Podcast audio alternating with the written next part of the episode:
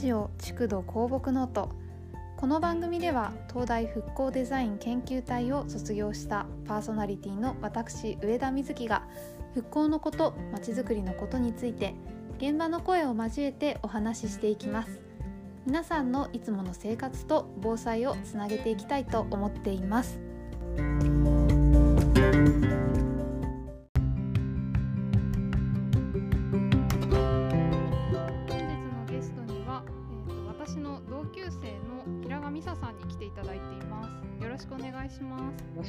いします。えっと今日は平賀さんと土木的な旅行の話をしようということで集まってもらったんですがはしまなみ海道のお話で終わっておりました自転車にも人気ですよね。そうそう自転車サイクリングロードとして季節がすごい選ぶのが難しいらしいですねあ、そうなんですね。寒すぎても困るし暑すぎても困るしうんうん。なんかあんまりに風が強い日だとちょっと嫌だしとかいやそういう意味では我々はそのその旅行は2月の最初に行ったんですけど、あの天気がすごく良くて、うん。あのふ2日とも夕日が綺麗に見えましたし、うん。すごく良かったですね。うん。そうなんか船なんで一回雨降ったらどうしようみたいな移動方法がなくなっちゃうねっていう話とかもしてたと思うんで見事に3日間全部晴れだったので、それは良かった。うん、すごい良かったですね。あんまりでも土木っぽい話全然してないな。もうなんか調べたのがかなり昔でどの町がどういうのだったかも忘れてしまっているっていう問題が。なんか資料をさうん作ってたよね。そうなんかみんなでさ一人一島っていうか一人一地域調べてまとめてみたいなそれが全然ない。な瀬戸内 .pptx あこれはあのあコンペコンペ形式で行く場所を決めた時に。そう十何人メンバーがいたから行き先を決めるのにコンペをやって、これ全体工程結局全部逆になってる。うん、なんか船最初の最初の予定は、うん、丸亀スタートだったけど。うん竹原スタートにしないと船の都合が良くなかった。うんとかあと丸亀よりも竹原の方が東京から行きやすいのかな。そういうことなのか。あーまあ確かにそうなのかも飛行機で来たい人があとサンライズで来られるよ行きたくてなんとかかんとかっていう話があサンライズで来てもよくて。で私は実際サンライズに岡山まで乗ってうんみたいなわかんないことをしてて あのででなんかその竹原を観光するのが確か10時半集合だったんですよね朝の。うん。でなんかすごい頑張るとその前に8時ぐらいからこう尾道を観光できるんだけどみたいなことがあって、でそれについてきてくれた人がもう2人ぐらい。で3人でこう朝からすごいあのすごい坂を登るっていう。そうみんななんか現れた時に結構疲れたみたいなこと言ってた足が疲れたみたいそう結構疲れてたんですよねあれで。まあ日はその後はもう登りはないからな、うん。てかまあ あとは平地を歩くだけだったからよかったんですけど。ああ楽しかったなあれ本当に。あれすごい良かったですね。いまだに人生の中で一番良かった旅行。うーんなんか良かったですねあれは。うん酒造とかを見たような。あ竹原はあの重要伝統的建造建造物保存地区っていうのがあってまあアニメの聖地とかにもなってたりしますけど。そっちの方に歩いていって。かそこで、うんうん、そこではなんか昔のその家屋の中に入ってなんか梁とか柱とかの写真を撮った気がします。あとやっぱなんかなんだっけお寺ですごい階段を登っていくところがあってそこから一望できる街がこの西宝寺ってやつかな。時をかける少女の映画が撮影された石段を登ってきましたってあそうらしいで。す でで竹原であのお好み焼きを食べたんですよ。あそうそうそう。それも割となんか時間がギリギリの中全員で同じお店に入って無理やり食べるでお酒も買って。みんなで喜びながらフェリーに向かっていって。そうですね。結構もうこの時から私は割とその旅程崩壊の心配をしてて。早い。なんかその竹原のその街並みから港までって結構20分ぐらい確か歩かないといけなくて。そうだった。そうで結構なんか「いやこれもうちょい早歩きしてもらえませんか先生」みたいな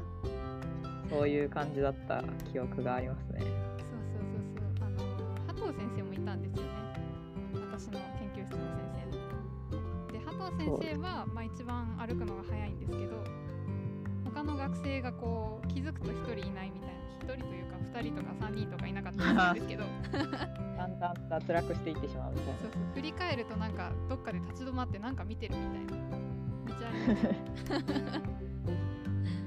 集団でこう歩くとやっぱりなんか速い人と遅い人がなんか遅れる人がいますよね。うんあれは不思議だけどどんな どんな人数で歩いてもそうなる。なんか私これこの旅程中結構波藤さんと平賀さんと歩いてた記憶があるんですよねまあ最初の方に先導していかないといけないかったですからね遅い人たちを。歩くのが早い人たちっていう後ろ後ろもうちょっと早く歩いてみたいな 懐かしい完全にこう小学生の遠足です、ね。でその竹原からは、うん、とフェリーに乗るんですけど何のフェリーだったっけな？あハブ商船さんの、うん。あそうこのハブ商船のフェリーに乗ってる時になんかうさぎの島大久野島かな？の宣伝をしてもらって付箋をもらいました。うさぎのあーなんかうさぎの付箋なんかそううさぎの付箋が回ってきてこうなんか何これみたいになってこう もらっていいのみたいな。そうなんか十何人いるからもう伝言ゲーム状態でこうただただ付箋が回ってきて「何何?」って言ってたらあの船頭さんからのプレゼントだったっていう。ここだったっけ？なんか海上タクシーでもらったような覚えもするけど。あ違ったっけ？忘れにちまった。これじゃなかったか。なんかいやもうその辺でもらったのはなんとなく覚えているっていう感じ。この定期航路、うん、竹原大崎上島大崎下島っていうやしまなみ海運株式会社が運行しています。この航路はですね竹原から最後王朝港か三田来港なんですけどだいたい王朝港には着くんですけど三田来港に着くのは朝と夜の便しかなくてですね、なんで王朝港からと三田来の街並みまではちょっと10 10分か15分ぐらい歩くっていう感じでしたね。うんうん三田来港っていうのが結構ほぼほぼなんかあのうん定期船としてはあんまりこう使われていなくてだったんでこう帰りもまた大大長湖まで歩くのが結構大変だなと思ったので、三田来港からチャーターにしてもらったっていうのはありましたね。あそうだったんですねで三田来からそう。その県境越えはフェリーがないので。ああるはあるんですけどうん。なんかすごい少ないとか。うんあとこのえっとしまなみ海道と飛島街道っていうのがあって、うん。飛島街道っていうのは岡村島からあの広島県の呉方面に接続するその島を結ぶ橋があってうん。だから岡村島から大三島までつながればその飛島街道とあのしまなみ海道がつながるわけなんですけどうん。そこはやっぱり県境があったりあとフェリーの関係があったり もうますあでにね あるからフェリーが。それでなんかちょっとなんだろう観光で周遊する分にはうんそこがつながった方が絶対うん嬉しいんですけどまあそこがつながらない理由がなんかあるのかなってちょっと思ったりしました。呉の下釜狩りとかそっちの方のつながってるとこですね割と大きな島同士がつながってるよそうですね。この岡村島っていうその一番端っこの島と大三島はあのフェリーでつながってるんですよね。けど大崎下島と大三島は直接はつながってないうんんですよ。だから大崎下島の三田洗いを見てから大三島に行きたいって思うとあの岡村島のフェリーターミナルまで歩くっっていう2時間ぐらい歩くかまでしないとフェリーではこう行けないんです直接行けないんですよね なんか割とメンバーも歩くの好きな2時間ぐらい歩いてくれたような気もするけどそうするとこの3日間でこれだけ回るのが無理になっちゃうからなかなか、岡村島は行かなかったけどうん岡村島も岡村島でいろいろあるみたいでまた行ってみたい気もしますが。このすごくそうそう距離が近くなのにつながってないっていうこの感覚がなんかいいんですよね。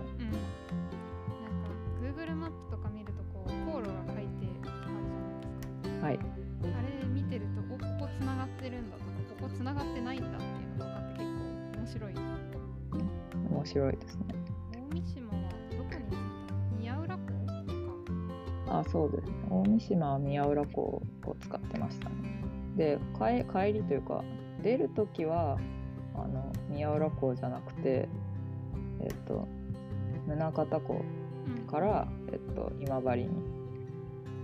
こうこの港がたくさんあるのまあその地元の方は車を持ってる前提で、まあ、フェリーを使われるからいい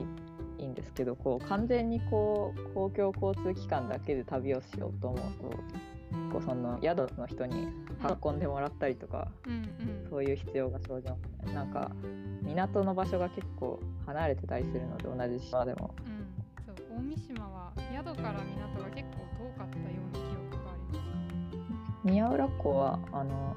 その大三島の中心部にあるのでそんなにあ。のすぐ歩いて行ける距離だったんですけど。うんでもその港の中中心というか一番フェリーが多いのはやっぱり別の港だよ。うん。宗像港っていう方だから。宗像港と宿がちょっと遠かったんですよ。そう。なんですよね大三島は大山積神社とそのう参道に当たるところ。なんかみんなで見て歩いて。なんか夜に。夜飲まないといけないので行けない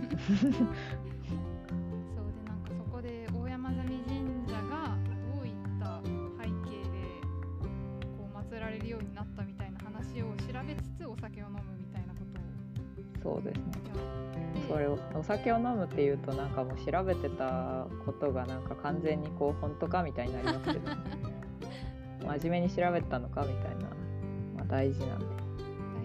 事な最後が飲み会の話になってしまってちょっとあれなんですが、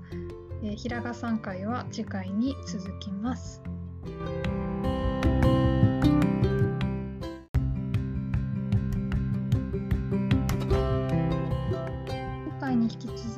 続き平賀美沙さんをゲストにフェリーの航路のお話港の位置のお話などを交えながら瀬戸内旅行のお話をしました。土木っぽいお話をまだまだ全然していないような気がしますが次回で平賀さん会は一旦終わりの予定ですそれではまた来週お会いいたしましょう